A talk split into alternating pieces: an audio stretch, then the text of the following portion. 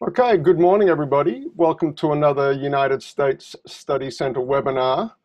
Uh, my name is Simon Jackman. I'm a professor of political science at the University of Sydney and CEO of the United States Study Center. And as is customary, uh, I begin with an acknowledgement of country, a little unusual for, um, for these online events, but the University of Sydney where the United States Study Center is housed, sits on the traditional lands of the Gadigal people, part of the Eora Nation. And uh, we pay our respects to elders past, present, and emerging. And we do that online or in person, but today we are indeed online. And it's a special treat today because we're joined by uh, two of our friends uh, from the United States, where it's uh, evening in Washington, and we and we thank them for joining us. We're joined by uh, Laura Rosenberger and Zach Cooper. Laura and Zach uh, are running a, a, really interesting project that we are so happy to be able to share the details of with you today. The project goes by the name of the Alliance for Securing Democracy and is supported by the German Marshall Fund of the United States. And if you were reading the New York Times last week, um, you would have seen uh, some some reference to some of the really interesting work being done by this project, which is using a variety of quite high tech tools to look at some of the more nefarious things going on in online domains in social media channels, particularly uh, malign foreign actors might be the appropriate form of words to use that are using social media channels as a, as a, as a vector, as a channel for, for foreign interference in all sorts of things, but of particular interest in the context of the COVID-19 pandemic, but more broadly uh, in the United States, at least within the context of the election coming up in November. Two sort of things that we're, we're going through right now that add great impetus and relevance to this project, the Alliance for Securing Democracy project that Zach and, and Laura uh, direct. Um, Zach is a research fellow at the American Enterprise Institute. Uh, he studies US defense strategy and alliances in Asia, uh, as is um, typical uh, for think tankers in DC. Uh, Zach has had spells in government. He has previously served as, as an assistant uh, to the Deputy National Security Advisor for Combating Terrorism at the National Security Council of the United States and has also served as a special assistant to the Principal Deputy Undersecretary of Defense for Policy at the Department of Defense. Uh, Laura, uh, Laura Rosenberger, uh, was foreign policy advisor in the Hillary Clinton campaign, and she coordinated development of that campaign's national security policy, messaging, and strategy. And like Zach, she too has served in government, a range of positions at the State Department and at the White House um, in the National Security Council there as well. And to help add some Australian perspective to the conversation, um, I'll also be joined today um, by Ashley Townshend. Ashley directs our foreign policy and defense program at the United States Study Center. Uh, he's a graduate of the University of Sydney, has spent time um, in China, um, um, has uh, worked at other think tanks around Sydney uh, and Australia as well. He's a frequent contributor to um, not just the centre's output, but to Australian media op-eds and a lot of commentary on, on what is a, a frantic pace of developments around the world uh, in any event, but, but it seems everything has been sped up um, and, in, and the intensity has, has grown in, in response to the COVID-19 pandemic. Good morning to everybody. Thanks for being with us. Um, Laura and Zach especially joining us uh, from the United States. Thanks for having us. It's great to be here. Thank you, Zach. Look, and very glad. Likewise. Great. Well, well, thanks so much um, to our colleagues at the U.S. Study Center for for hosting us uh, for this conversation this morning. And I think it's um, an extraordinarily um, timely conversation given uh, some of the recent developments um, in the relationship between Australia and China, but um, we've also seen um, some interesting developments between China and the European Union as well. Um, related to these issues. Um, so I think we can touch on a number of these different dynamics today. Um, Simon, you gave a, a, really great overview of the work that we do at the Alliance for Securing Democracy. Let me just, um, I know we're going to talk mostly about disinformation today and the social media manipulation, but what I thought I might do was start off with putting a bit of a, a broader frame around the issue because that's how we approach it in our work. Um, you know, we think about disinformation and information manipulation um, is sort of a broader way of thinking about that piece as one part of a toolkit that malign actors are using um, to coercively undermine and interfere in democratic institutions um, and democracies. And a lot of that conversation, certainly in the US, has taken place in the context of elections. Australia, of course, has had its own conversation about um, political interference by the Chinese Communist Party that has focused on um, other kinds of tools that have been used in those instances. But as you rightly point out, Simon, the COVID 19 pandemic has also shown um, really how the use of these tools is an ongoing effort um, that opportunistically takes advantage of events, um, whether those are elections, pandemics, um, other kinds of, of geopolitical markers, um, in order to use these tools for, um, for geopolitical gain. Um, and so we think about information manipulation cyber attacks um, on infrastructure and networks more broadly, malign foreign influence, economic coercion, and subversion of political social groups, or or really, you know, the manipulation and targeting of diaspora populations, as part of a toolkit that malign foreign actors are using as tools to undermine and manipulate our democracy. And the developments that have recently broken in the news about you know threats of economic coercion towards China, uh, towards Australia, you know, um, and retaliation for calls for an independent investigation into the the handling of the of the virus in China you know, really shows in quite stark relief how these tools have to be seen as um, part of a broader package. If we only look at the information piece, if we only look at the economic coercion piece, we miss the broader game and strategy that's being played by these malign foreign actors. Similarly, as I mentioned, um, last uh, late last week, the New York Times broke a story that um, that China had threatened the European Commission um, uh, not to release a report on Chinese disinformation about COVID nineteen, um, and there are some reports that, in fact, the ultimate um, uh, the ultimate report released by the, the East Stratcom task force that does this within the EU may have been watered down in light of Chinese threats. Um, and so, you know, again, we see the, the combination of these coercive, manipulative tools to undermine our democratic institutions, um, COVID 19 being just the latest event. So with that kind of as the broad frame, let me spend just a minute maybe on the on the information piece specifically, and then I'm going to hand it over to Zach, who's gonna who's gonna dive deeper. You know, I think one of the things that we see as a challenge in the information space as democracies is that the control and manipulation of information is something that's inherently advantageous to authoritarian regimes. In fact, you know, China, the, the Chinese Communist Party's first response um, upon reports surfacing of the virus in Wuhan was not just to control the virus, but was to control information about the virus the control of information is central to how the party thinks about power. And that's something that also informs its external approach to the use of power, to the use of how to gain, you know, thinking about how to gain geopolitical um, leverage. And so I think we need to understand that there is there is a an adva- advantage to authoritarian regimes in the use of that power because it's central to how they think about it. Whereas for democracies, free and open information is something that really is foundational to how we act, how we engage in deliberative processes, how we have a shared understanding of truth, how we actually engage in political discourse.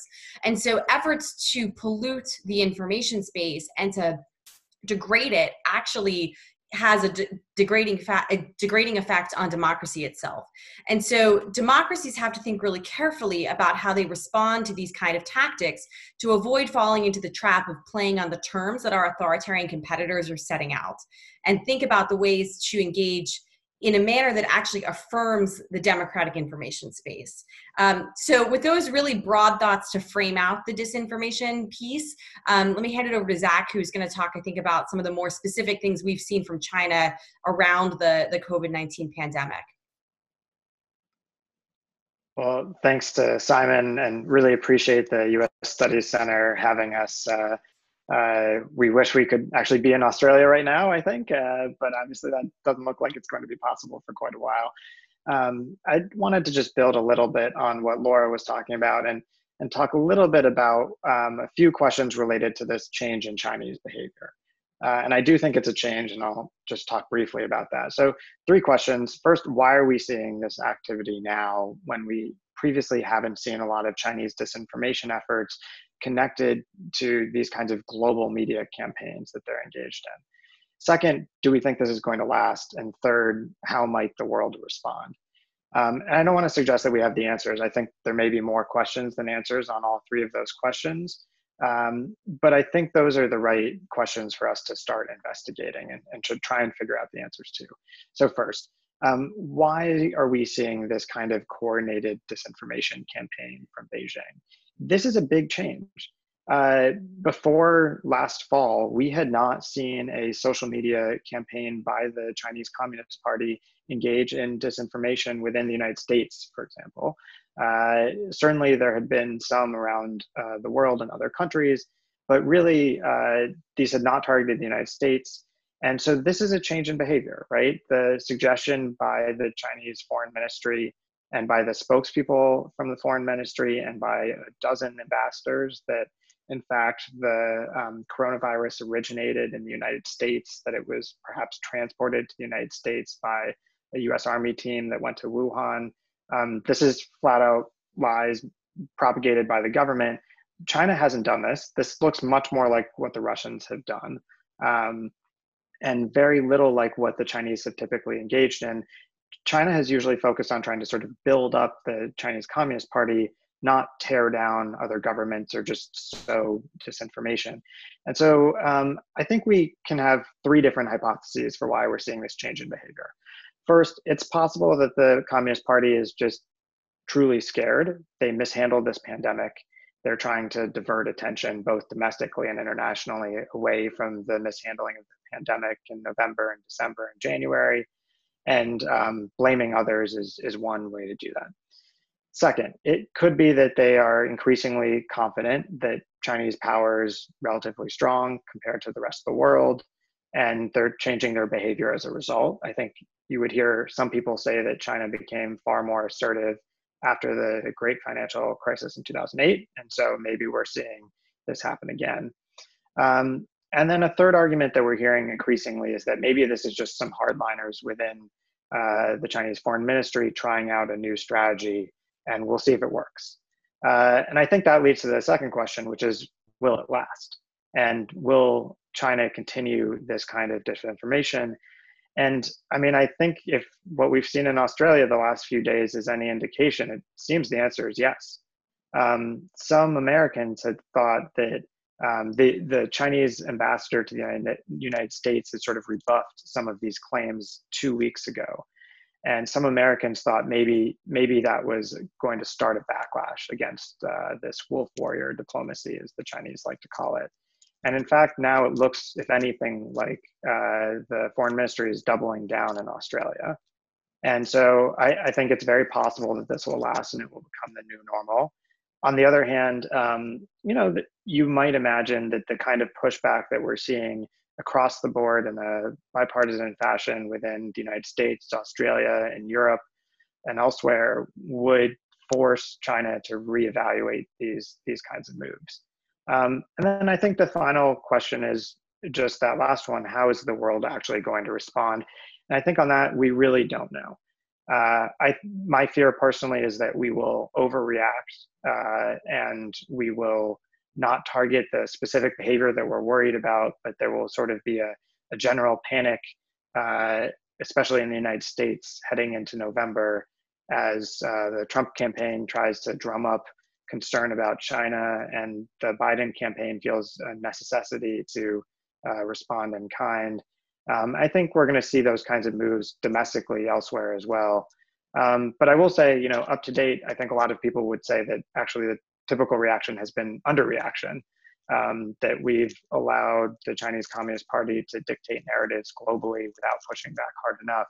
So I think for me, those are the big questions. Why is this happening now? Is it going to last? And how are we actually going to respond? And look forward to the discussion with you guys about uh, what you think the answers are and whether there are other questions we should be asking as well. Sure thing. And thanks for those opening remarks. Ashley, um, I'm wondering if we could come to you for sort of, I guess, your perspective from where you sit, um, directing our foreign policy and defense program at the US Study Center, and and and therein um, brokering a lot of the the you know the way these sorts of concerns that Zach and and Laura are, are working on in the United States, you know, a that the way they play out in Australia, but particularly through the alliance as well. Um, yeah. No, thanks, Simon. And uh, Laura, Zach, uh, thanks very much uh, for your comments and insight as well. I think that what we're seeing now in Australia, um, uh, although there is a step change in Chinese disinformation, uh, if you like, globally and in an interconnected way that has more akin to, as you say, Russian disinformation, we are seeing kind of the, the standard playbook playing out with regards to the way China is trying to target, discredit Australia, and then split Australia from uh, the US, but also from other countries uh, in terms of our response and our movement into this uh, called for inquiry by foreign minister and in line with the shadow foreign minister. So, and I think that that's important to, to draw out. So just quickly on that, um, even before Marise Payne made her comments on Insiders, uh, which for you guys is an Australian um, uh, political commentary program that runs on Sunday mornings for all of those who have nothing better to do. Um, even before she made those comments, we saw uh, Shuang, the MFA spokesperson in Beijing, already alluding to uh, indirectly, and in the case of the Australian, uh, the Chinese ambassador in Australia, Cheng uh, Jingye, directly uh, arguing that Australia was playing to America's tune. These comments were made in various different fora, and they had to do with the fact that Australian politicians were also speaking publicly about their concerns around the origin of the virus, the lack of transparency by Beijing in those early weeks and months, uh, and also about the whether or not it did originate from a wet market in Wuhan. So even before we had an inquiry, the, the, the beginnings of this campaign were there to see. That had to do with discrediting uh, Australia by saying that we are following Uncle Sam. Uh, that's a standard playbook. We see it in the South China Sea, we see it in the East China Sea disputes. We see it when Australia says pretty much anything uh, that it disagrees with with regards to Beijing and Beijing's foreign policy. Uh, and that plays to the very legitimate currents of opposition in Australian uh, domestic debate that don't agree when the government wants to take a harder line. That might be the business community, it might be other elements of the uh, diplomatic community here in Australia. They're very much entitled to their views, but China likes to sow this as Australia not being independent, which fans those flames and makes it more difficult for the government to then prosecute its policy agenda. The next part of this playbook is criticizing Australia for essentially making things worse. Um, they criticize Australia for being irresponsible in the case of COVID 19, for focusing on culpability, which is really not what the minister is talking about, instead of response, uh, which we are focused on at this point in time, uh, and therefore for essentially politicizing uh, a, an international crisis. Again, these are exactly the same words that we see when Australia supports international concerns around the ruling in the South China Sea or around the intimidation of Indonesian or Malaysian or other countries, fishermen and uh, hydrocarbon explorers in the South China Sea. Uh, China then moves to reframe itself as the country that is calm and rational in the process. Uh, and we've seen this already here, urging Australia to keep calm, to not make things worse, to not fan flames, and instead to work with China uh, to improve bilateral relations, to improve the regional response. Uh, and then fourth, and, and sort of I think to your point, Zach, unusually, we've seen direct criticisms uh, from the Chinese ambassador here in Australia, as well as from the MFA spokesperson, that Australia is also engaging in disinformation. Um, now, um, a brief aside here, we're a US study center, so uh, I'll take the fall for everyone here. Uh, Donald Trump has not helped matters. He has engaged in his own way in misinformation. Uh, we've seen tweeting of deep fakes in the last 20 uh, in the last 24 hours by Trump on Twitter, and we've also seen horrendous lines about injecting disinfectant into the veins, which is not only misinformation, highly dangerous. So, you know, there are things there which um, point to the fact that disinformation um, by the commander in chief at this point in time has made things worse. But it is a stretch to argue that the Australian government or the foreign minister and Marise Payne together have been spreading disinformation when they've been calling for transparency. And that brings us to essentially where we are now, Simon. Um, uh, the cherry on the cake of all of this is then um, the swagger that has accompanied the ambassador's comments over the last few days around the maybe, maybe not Chinese individuals will make the decision not to buy as many uh, crates of Australian wine this year, not to buy Australian beef, to send their students elsewhere, etc. Uh, this is done deliberately with plausible deniability. And this is one of the issues that Laura and Zach and I and a number of other uh, scholars and officials have been looking at over the last couple of years through our deterrence um, uh, and counter coercion work that we do sort of multinationally. Um, and it's designed to give Beijing essentially greater power by not issuing sanctions. The Western approach would be to say, we sanction you for doing this. This is how much, this is when it kicks in, this is what you can expect. The approach we've seen from Beijing uh, most recently in the Australian context, early last year when there was a holdup of Australian wine and coal on Chinese ports, is to say nothing or to suggest that it is a consumer boycott not directed by, by Beijing.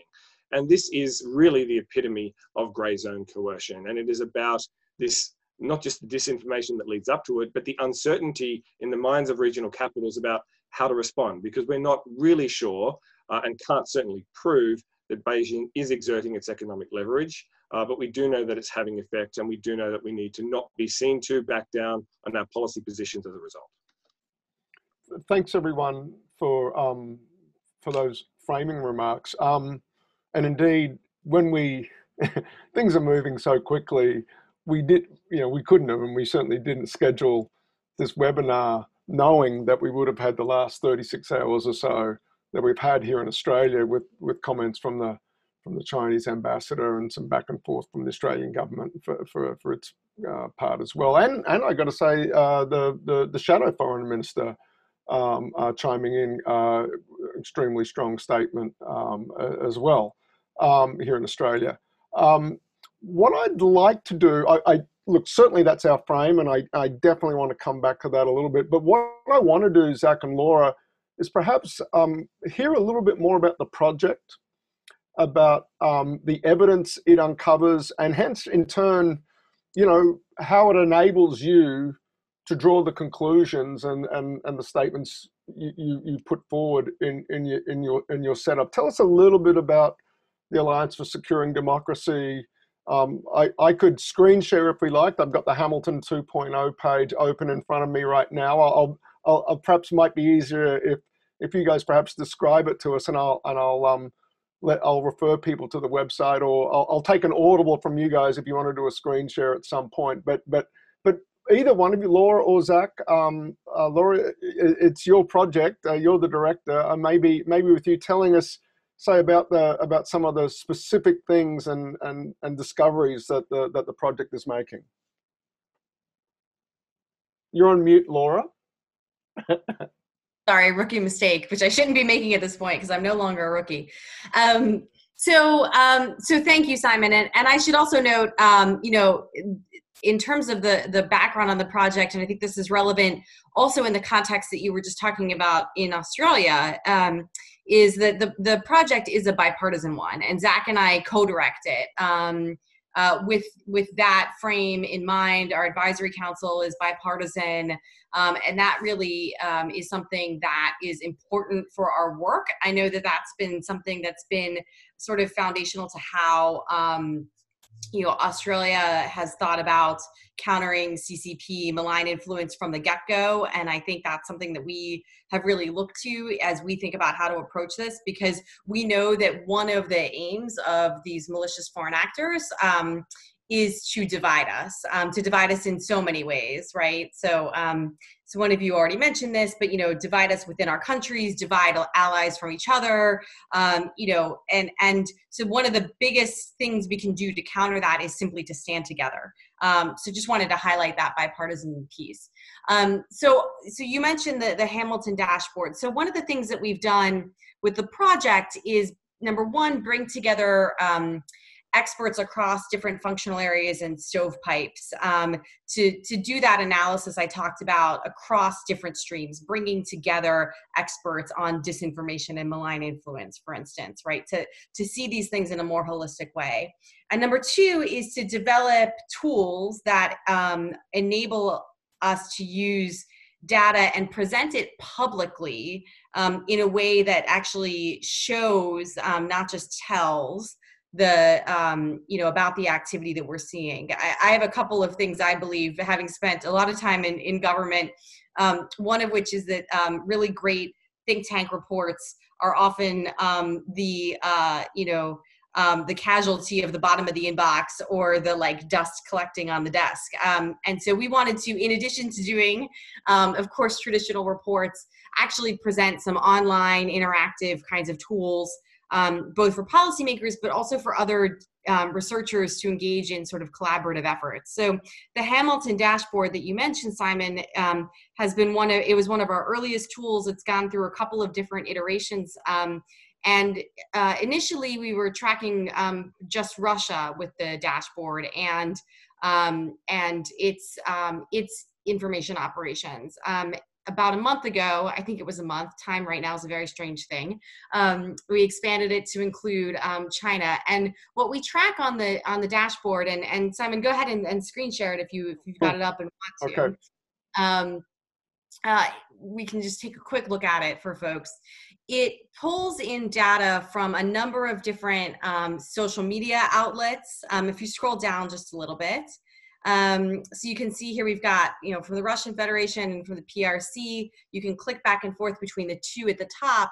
Um, and and so what, what you see is we've got, so there, right there you've got all the Russian content. Um, and this is all from overt um, state actors. So whether this is um, official diplomatic accounts, this is state-backed media accounts, um, and I and um, you know we've got you see at the top Twitter. We have broadcasts. So for um, for the Russia side, that captures RT. For the China side, that will capture um, like CGTN broadcasts.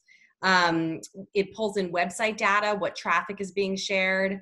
Um, and then for the Chinese side, we have UN statements, just given that we know how much they use those um, as a as a vector to sort of um, you know push um, you know push their their influence. Um, and so what this allows us to do is see in aggregate form what is the the key content that's being driven by these um, by these actors this is important for a couple of reasons. So, so one, I should note that not everything you see on the dashboard is by definition disinformation. Disinformation is deliberately false information.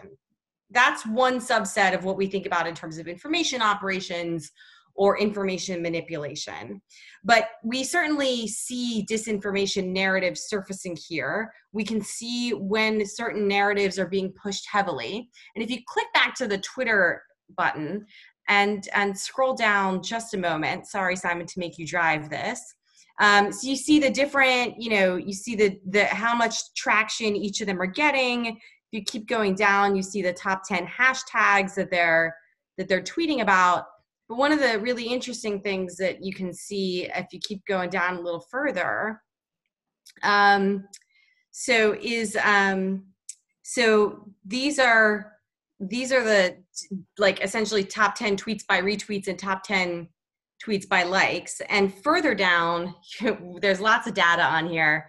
Um, you can actually see um, you can see the accounts that these actors are actually engaging with. So so here we go. The top 10 tweets retweeted by followed accounts. So these are so here you see donald trump right? So of course, the president is not a Chinese state actor that we're following, um, but his account is being heavily engaged with by these Chinese accounts that we're following.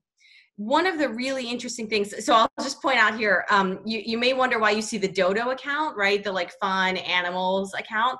Well, the reason that you see that here is these accounts just like um, any other you know savvy social media outlets um, or advertisers engage on popular topics to to grow their audiences. So you gain followers when you engage on some of these interesting sort of happy things. Sometimes you'll see popular hashtags surfacing.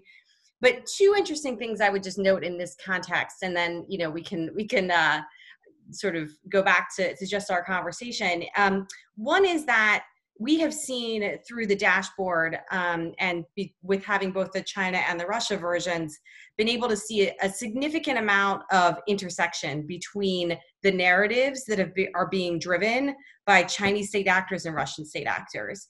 Um, and in many cases, that's been Russian state actors actually piggybacking on the conspiracy theories that Chinese actors have been pushing about the COVID 19 origin. Um, the second one is actually you're you're hovering um, right here, Simon, on this one tweet from one of Chinese foreign ministry spokespeople. Um, you see her referencing hashtag gray zone. Uh-huh. So what I'd like to point out here is the second thing that we've really seen um, that to me has been a little bit of a surprise um, as somebody who's watched China for a long time. So, one of the things watching the Russian information ecosystem for a long time that we've seen is a heavy engagement with a range of sort of conspiracy theory websites or or quasi you know news outlets um, that basically peddle just all kinds of conspiracy theories. Those have generally been considered sort of pro Kremlin outlets in parlance around sort of disinformation. What's been fascinating is to see the degree to which Chinese state actors have been engaging with and really amplifying the content from these conspiracy sites and the gray zone is one of the um, one of the particularly known ones um, that you know again these are mostly um, you know americans who um, who work for and write for the gray zone but we see chinese state actors russian state actors we're watching iranian state actors we see all of them amplifying these same conspiracy sites. And so, you know, for me, that's been a bit surprising because when Zach talked about some of the, you know, the more aggressive changes that we've seen um, from China's information strategy, you know, this real engagement with this kind of um, deliberately and and heavily conspiracy laden content is something we first started to see a little bit around Hong Kong um, with the Hong Kong protests and some conspiracies about you know the US ostensibly being behind the Hong Kong protests and that relationship has and the role of, of those sites has only continued to grow. So those are the kinds of things that that folks can see on this dashboard. And again this is all public um, and we think that's really important um, for people to be able to to access this and go in and do some of their own analysis. Hey that's that's terrific. Thanks for walking us through that. Um, i thought that was really important context to to give, particularly to Absolutely. people that haven't seen it before. Um, Zach, I'm wondering, I'll give you the opportunity, since this is your baby as well, to did, did you want to uh, amplify or add to any of Laura's observations there? And I can obviously pull the site back up if, if, you, if you so desired.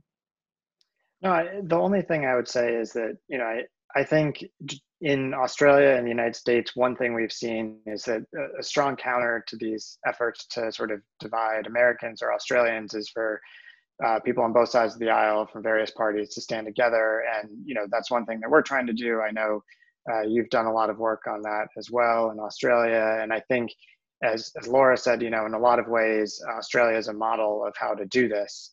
Um, and, you know, seeing the comments from Marise Payne and Penny Wong, you know there's there's not a lot of daylight in between them i often wish that we were in the same place in the united states and could speak with one voice on these kinds of issues but i think that's one thing that's important. And just the other is um, you know for folks who are wondering sort of where our support comes from for this project you know we have been very active in trying to ensure that this is totally disconnected from any government. There's no us government funding. There's no foreign government funding for the project that we do. Um, and as as Laura said, it's because this is really a tool for people to use to see what they think is important, and we want folks to be able to trust that the information is is valid. So um, you know, just a couple of couple of framing remarks on sort of how we think about the project.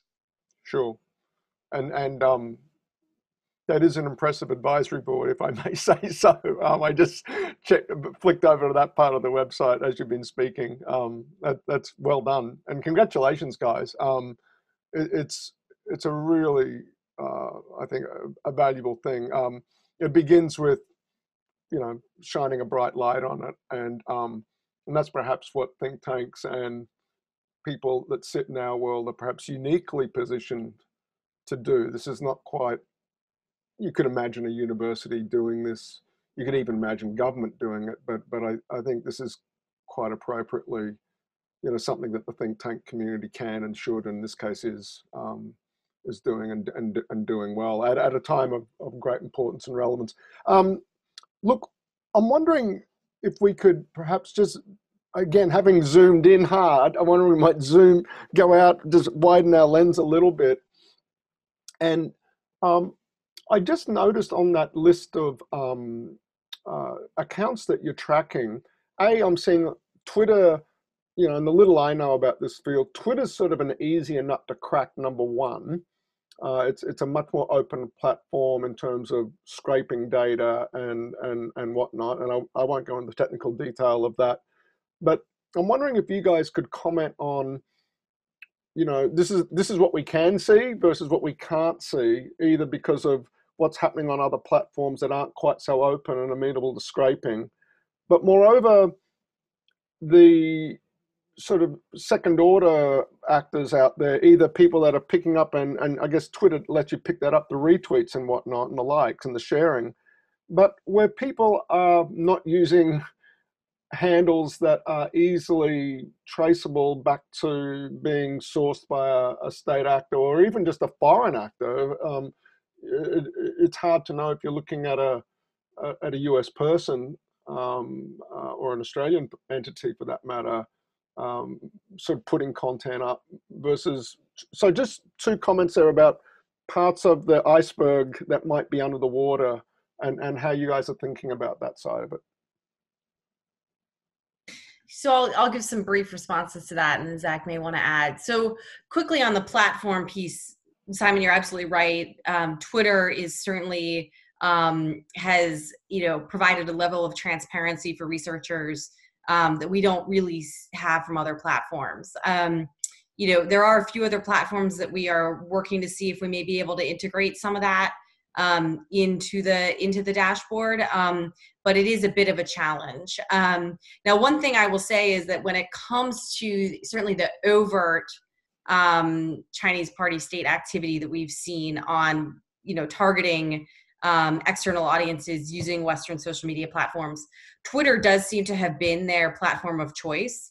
Um, you know, we've seen uh, essentially more than 300% increase in the number of um, official diplomatic Twitter accounts that from you know held by you know Chinese officials um, in the past year. Um, really, actually, interestingly, starting just about the time of the Hong Kong protests, um, and then really just zipping up um, through the the COVID nineteen crisis. And every day, we're finding new ones coming online. Um, now, there are ways to do some research on what the, you know what's happening on Facebook um, in some of the public groups and certainly through um, Facebook's ad transparency um, library, um, political ad transparency library, you can see some stuff. And there's been some very good reporting from some peer institutions about the way that um, Chinese state backed media outlets have been um, essentially buying what in the US would constitute undisclosed political ads. Um, it's essentially promoting their stories, but these are stories that are essentially criticizing President Trump for his handling of the virus, um, and kind of taking other sorts of pot shots at the at the U.S. Um, so there is certainly that activity there. It's not something that's easily incorporated into the dashboard, but there are other ways of doing that um, that kind of research. Which leads me to your second question, which is really um, the the the more covert space um, and how to look at that. And the way we think about the dashboard is it provides us the sort of seeds and um, like kernels that we then can use some other data tools um, that we have privately to you know dive in and, and see what might be happening within other networks. Um, you know that sort of attribution is is a challenge and and I, I won't go into it um, in depth but you know we generally don't do a whole lot of the sort of public um, disclosure of the covert accounts. Um, we work with others who do more in that space, but we sort of share information back and forth that's helpful on that front. Um, the one thing I think it's really important that you noted, Simon, is that um, we see um, state actors using more and more accounts masquerading, or in some cases, even um, of real people um, who are sort of, you know, within a domestic context. Um, and we see, you know, Russia obviously did that a lot during the 2016 election. Um, you know, in advance of the, or sorry, during the Hong Kong protests, we saw, of course, Facebook and Twitter take down large networks um, of of covert Chinese government linked accounts, um, you know, which had essentially been purchased um, from others, um, other networks that had been out there. But I think that the um, you know this this question of, of of the covert space is an interesting one in the China case because um, there's a lot of question marks about how much may be happening there. We saw the, as I mentioned, the Hong Kong example, um, but then we've seen, you know, the um, the report that surfaced last week, in fact, that um, you know the intelligence community in the U.S. believes that um, Chinese actors, um, Chinese, I think they call them agents or operatives in the U.S., um, had actually amplified false text messages warning about a lockdown coming in the U.S., um, which seems to be a message you know stirred up to encourage people to be fearful and maybe not trust the government. Um, so i think we have big question marks about how much is, is happening in that space um, and it's an area that needs a lot more research. Sure. Thanks. Hey ash i'm wondering if i might come to you for some australian sort of perspective on on the, some of the specifics that we just saw on the hamilton 2.0 dashboard. Um, and and and moreover, perhaps a more medium level, high level takeaway on, you know, where the Australian strategic affairs community might be more broadly on thinking through, you know, Australia's exposure yeah. uh, to to some of the stuff that Laura and Zach have, have been unearthing in the US. Yeah, I mean, look, I mean, first up, in the absence of a, a platform like Hamilton 2.0, um, gauging a similar level of you know, sort of granular detail for the Australian debate and the extent to which uh, you know Australian targeting um, actors might be operating in similar ways here isn't possible. Obviously, I think we have seen some pretty, like I said before, um, forward-leaning comments from the ambassador uh, here in Australia um, that go above and beyond similar comments made in the past. Um, some cheap shots haven't been taken, which is interesting too. Just as an aside, the move by the government, I think, um, uh, about a month ago to review all um, uh, to review everything, uh, all foreign direct investment through the Foreign Investment Review uh, Board here in Australia, uh, in order essentially to ensure that other foreign actors, not just governments, but foreign actors in general, weren't taking advantage of bargain basement prices for Australian corporations, uh, which was sensible from the point of view of resilience and the recovery of COVID 19 here in Australia. The ambassador was asked directly about that, and he didn't um, seek to sow any um, um, acrimony around that point, specifically saying that it did make sense for Australia to do that, and they would continue to hope that Australia would take a non uh, discriminatory approach to Chinese trade and investment into the future. So, you know, there, there is a bit of a mixed bag there, which is interesting to note. Simon, to your broader point about how Australia is um, viewing all of this from here, uh, I think two points. One is on the issue of trust. Uh, we've seen pretty high take up by the government's voluntary app in the last 48 hours uh, to track interactions between people who may then prove to have COVID 19 to affect to an effective uh, to effectively allow for better contract tracing here in Australia. It's all done on a voluntary basis. I think there were concerns that um, low levels of public trust in government are linked to some ongoing issues that government and the media uh, have been playing out here in Australia between the government and the media rather in recent years um, might have seen that take up be slower. I won't comment on whether or not it's enough or we'll get there, but I think that that is an encouraging sign for levels of public trust in our government. On the flip side of that, uh, again, in the absence of opinion polls that can gauge Australian views uh, on this particular issue, we can only speculate. But it is clearly notable that over the last five to six years, the debate in Australia about um, Chinese interference generally, about disinformation specifically in recent months, which is really the only time we've seen this percolate to the level that we have uh, now in terms of public awareness about disinformation specifically, the debate has shifted um, markedly. Um, it was very um, likely that a few years ago you would find huge amounts of disagreement when it comes to the role of Chinese money in business, in universities, and political parties across different sectors of the population, different parts of politics. By and large, everyone recognizes that there's a problem, and that's key uh, because to go to, I think, something about the response to grey zone coercion, of which disinformation is a subcategory, uh, moving forward, it's critical that grey zone coercion plays out in the cracks, to, to, to what Laura said at the beginning, in, in, the cracks of our democracy, but in the places that are most critical to our democracy the media, our political parties, our structures of governance, and our institutions. Uh, any attempt to lock them down so that they are invulnerable to external penetration would compromise that very nature of boisterous public debate and free flow of information.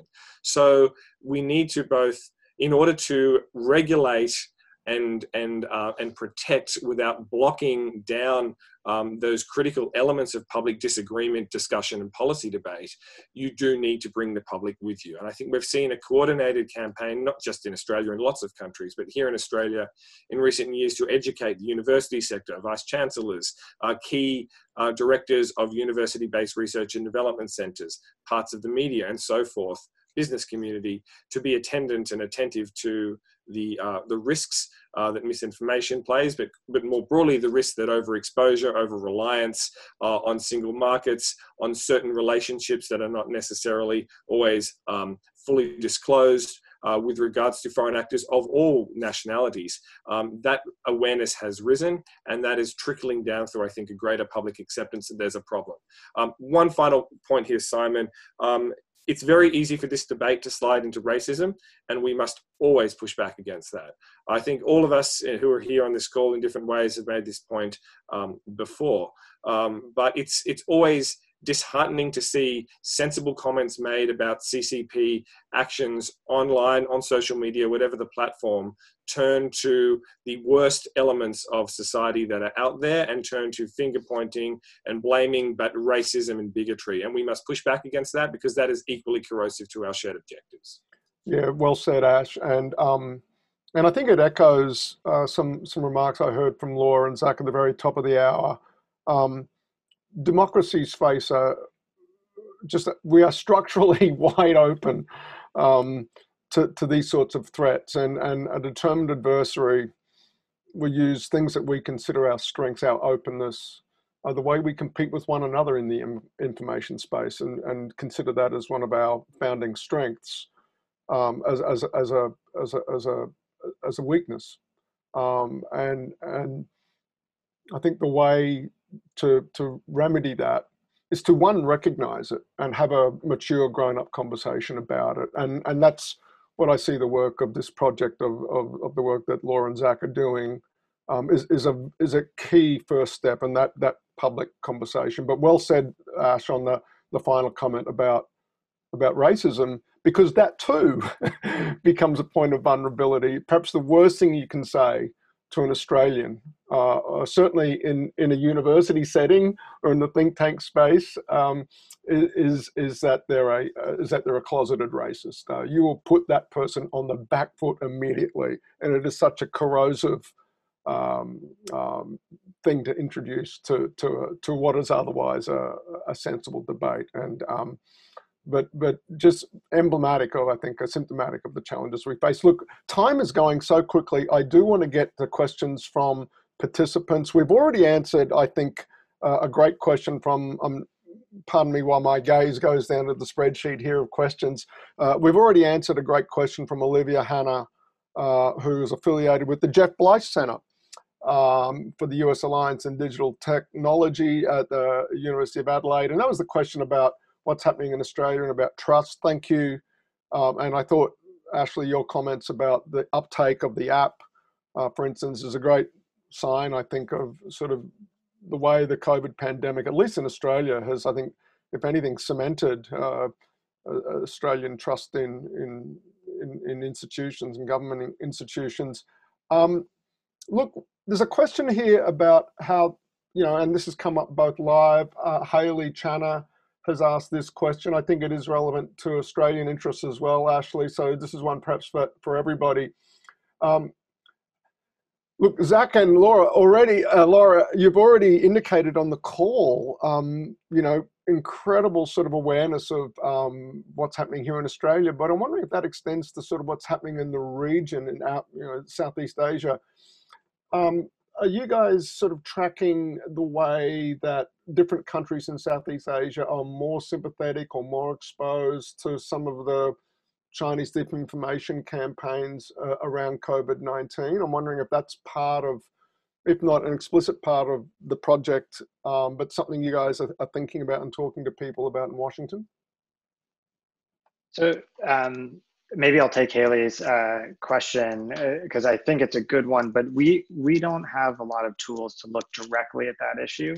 But I think there are some ways that you can look at it obliquely. So one is obviously we know that a lot of countries in Southeast Asia use different types of social media. Um, Facebook, for example, is really big in much of Southeast Asia, right? And so I think you can look at the differences of how the Chinese Communist Party tends to message on those different platforms. And it does tell you something.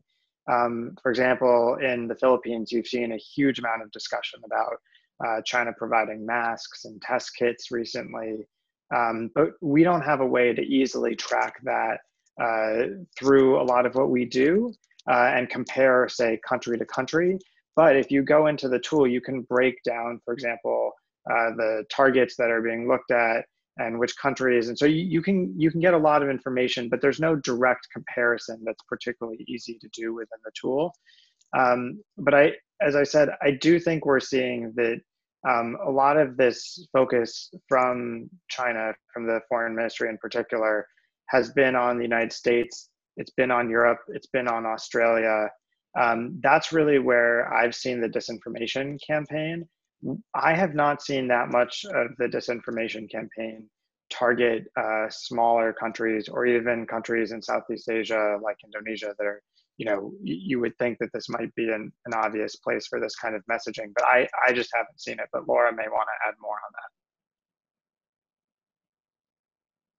No, I, I, I think Zach um, covered it well. I mean, these questions of of the regional impact is something that we get a lot, um, and it's something we have a lot of interest in in looking at. Um, but as, as Zach said, it's it's a question of the tools, some of what we talked about earlier, Simon, on the data data access thing, and and also a bit of capacity on our end. Um, you know, obviously the Southeast Asia question is is particularly relevant um, for this audience. But I, I also personally am a little bit obsessed with what we're seeing in both Africa and, and Latin America, um, because both China and Russia are extremely aggressive in their information strategies in those spaces. Um, and I think that that's about a broader multilateral play. Um, you know, in particular, how, the role that that a lot of those countries can play um, in in um, you know UN institutions and other multilateral institutions, and of course Southeast Asian countries fall in the in the same bucket there. So um, you know, I we um, a lot of our success when we've done deeper dives on some of those issues has been working with partners who have deeper capacity in, in some of those regions because I agree it's it's really important.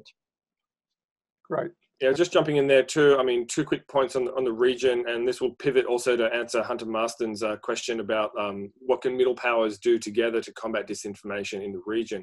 So I think these issues are linked. Um, we did see a bit of back and forth between the Australian um, foreign minister and the um, and Chinese spokespeople with regards to the Pacific Islands issue, where you had an Australian um, cargo plane that couldn't land in Vanuatu in order to uh, deliver aid because there was a Chinese contracted airline there. Now, you know, that particular issue I don't think anyone ever got to the bottom of it as to whether or not it was deliberate or not. Um, the issue itself may have been inadvertent. Uh, around that, there may well have been an opportunity for disinformation that we of the kind that we saw. And I think that goes to Laura's point about disinformation being both something that is very strategic and propagated ahead of time like to recap what I said before, we saw comments about Australia playing to the US tune about a week or more before Marise Payne called for an inquiry. But at the same time, this information can also be highly opportunistic and it can be very, very agile. So we have to have these two gears in mind. Um, with regards to the region, Um, you know, it's been, and there's been a lot of domestic debate about this um, as to whether or not the foreign minister was right to go ahead and call for an inquiry uh, before, in a sense, she got her ducks in a row and got some other international countries on board. Um, I think um, clearly it would have been preferable, uh, however that had been done, had we had a coalition of like-minded middle powers, or even not like-minded middle powers that were already now 10 days on sharing Australia's call. We don't have one country that supports us at the moment. I think the key country here for the region is Japan. Uh, Japan is a major supplier um, of infrastructure finance, it's a major supplier of aid, including medical aid, to the region. It's a country that probably is most closely aligned to Australia in terms of regional order building in the absence of, let's say, sufficiently committed um, US foreign policy at this point in time. And the two countries together, as well as with the US and others, have done a lot of good in the region. So, you know, I think one way that middle powers um, can respond, therefore, to answer um, Hunter your question, is for uh, countries like Australia and Japan to, again, ahead of time, broaden out uh, their work with others in the region about free and accurate information. Uh, that could be um, uh, initially by taking uh, sort of domestically based pledges about the freedom of the press. Uh, this, importantly, wouldn't be something that would exclude non democratic countries in the region like Singapore and Vietnam that also have, at least on certain issues, most of the time, free press and free discussion of course not on all issues. Uh, it's a tricky one to navigate. No issue in the region uh, can uh, can uh, um, be blind to regime type, and many of those regimes aren't going to change. Uh, but I think that a, a, movement towards free flow of information, perhaps towards free flow of international uh, information on certain international issues like COVID 19, is a way to jumpstart that process. Um, running short on time, so um, I'll try and just squeeze in a few more questions. But um, this is from um, from Donald Maynard, um, great friend of ours, um, works in the U.S. Uh, consulate here in Sydney. It's a, it's a really great question uh, back to Zach and Laura in the U.S. And Donald asks, focusing back on the use of social media as a tool for propagating disinformation, have you seen a difference in where the approach is gaining traction and where it has failed? Do you have any insights on why some audiences are more or less vulnerable. So cross-sectional variation in the population with respect to where this lands. Um, open-ended to Laura and Zach on that one. Maybe I'll just say a word real quick, which is that we, we can't really tell you a lot about um, the effects in some ways that this is going to have on individuals. You can see some of this in the data, but it, but we don't really look at that. But I, I, would just you know put up a couple of flags of warning here. One is that um, in the places that have partially democratic systems that China knows best in Hong Kong and Taiwan, uh, these kinds of campaigns haven't been particularly successful in the last year. Right? We've seen elections go the opposite of the way that Beijing wanted them and whether that's because of social media or not, I think it's hard to say. But I, I wouldn't necessarily assume that the Chinese are uh, that the Chinese foreign ministry is going to be happy with the results that they're getting. I think you're seeing real blowback, you know, and I can just tell you in Washington, right, on both sides of the aisle, deep anger about this kind of disinformation around the COVID pandemic. So I I think there may be some really substantial blowback, but but you'd have to look pretty carefully at the data and and our tool gives you really a lot of tools to look at the messages that are coming out from beijing and how they're being received in some parts of twitter and elsewhere but it can't really do that cross-sectional variation uh, the way you, you might want. Maybe we'll be able to go there in the future but we we can't do that right now. Okay um, i'll take that one as answered and then and use 60 seconds to squeeze in one more. This is a great question we got very early on in our hour from uh, Dimitri Burstein. And and it, I think it, it, it's a it's a very interesting. Why does not state-based in, sorry why do not state-based disinformation campaigns, particularly in elections, escalate into casus belli are, are, the, are the words that Dimitri actually uses here. I, I, think that's a that's a fascinating question. Where this sits in the escalatory schedule, if you will, of, of actions that states can take to one another, and it might really go to the heart of what we mean by grey zone measures, or but any or all three of you, real quickly, to take a stab at that one. I mean, Ash, I think probably has some great insight from the deterrence dialogue conversations that he mentioned earlier. Um, I would just note quickly, I mean, you know, part of the challenge is that these asymmetric and hybrid tactics are deliberately designed not to um, trigger what we tend to think of as, um, you know, crossing the the line of what is in fact warfare. Um, and and you know, one of the things i mean that's been the case in the broader cyber conversation more generally you know lots of conversations about what actually would cross that line um, and still lack of real consensus on that. But one of the things that i argue and i'll shamelessly plug a foreign affairs piece i recently wrote um, that talks about the global information contest. And i talk about why i actually think that while Beijing and Moscow certainly think about what's happening in the information space and cyberspace as warfare and on an ongoing basis, that democracies actually need not to do that. Because when we think about information as a weapon and the ongoing contest is warfare, I think that fundamentally undermines the pillars of democracy based on a free and open information space. I think about it as a contest in a very contested space where um, democracies need to affirmatively engage, but to do so in a way that's consistent with democratic principles. Um, but that's a that's a very easy thing to say and a harder line to walk. But um, I, am sure Ash has some some thoughts here too. Oh, look, Laura, I agree with all of those comments and look, very conscious of time, so super quick. Um, uh, the way that grey zone competition generally and disinformation specifically is often characterized in the discussions that we have is the the day-to-day reality of strategic competition in the region. It's something we need to live with and that's as distinct from warfare. It's not an attack uh, it's an attack on freedom on freedom of information of course but it's not an attack per se on, um, on, on, on, on, on one of the equities, national equities that we might have that would warrant a military response. I think that's, that's very clear.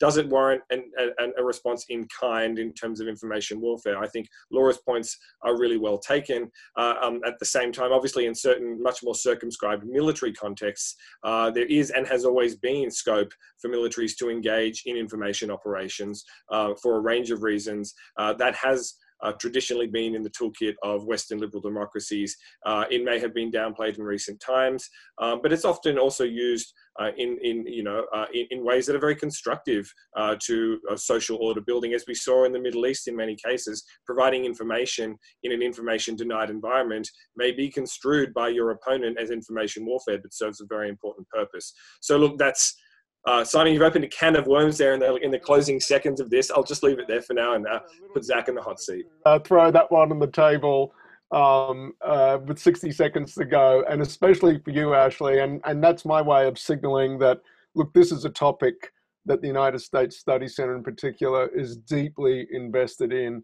Um, the, the, how to think about and conceive uh, these sorts of interactions, might we say, between between states and and and frame them appropriately. What's the right strategic and operational vocabulary for these things? That's a big project that Ashley directs at the study center, but in partnership um, and in constant collaboration with our friends uh, in Washington, Zach and Laura, chief among them. Uh, thank you for your time tonight in Washington. Um, these webinars we're doing uh, have just been remarkable. Um, uh, sort of um, turning this sort of awful predicament, particularly of tragedy in the United States, but turning it into an opportunity uh, to use this mode of, of, of, reaching out and engaging with people with whom the rest of the time we have quite close collaborative relationships with over email and occasionally face to face, but long overdue that we we we in, engage this way. And and I hope there's another opportunity to come back to to this topic, perhaps as we get a little further down the road towards the November election uh, Zach and Laura. I'd be very interested to pick up on this. So much we could have ta- where we could have taken the conversation to about the way that this debate in particular, this recent events are playing into the presidential election, and and um, perhaps that's a topic we'll come back to you for some insight on. You know, a little further down the road, this intersection between um, foreign foreign inspired or foreign driven misinformation and the way it's intersecting with domestic politics with COVID-19 obviously a huge lever. Thank you so much, Zach. Thanks, Laura. Thanks, Ashley. Thanks to the team back at the US Study Center for keeping things humming along.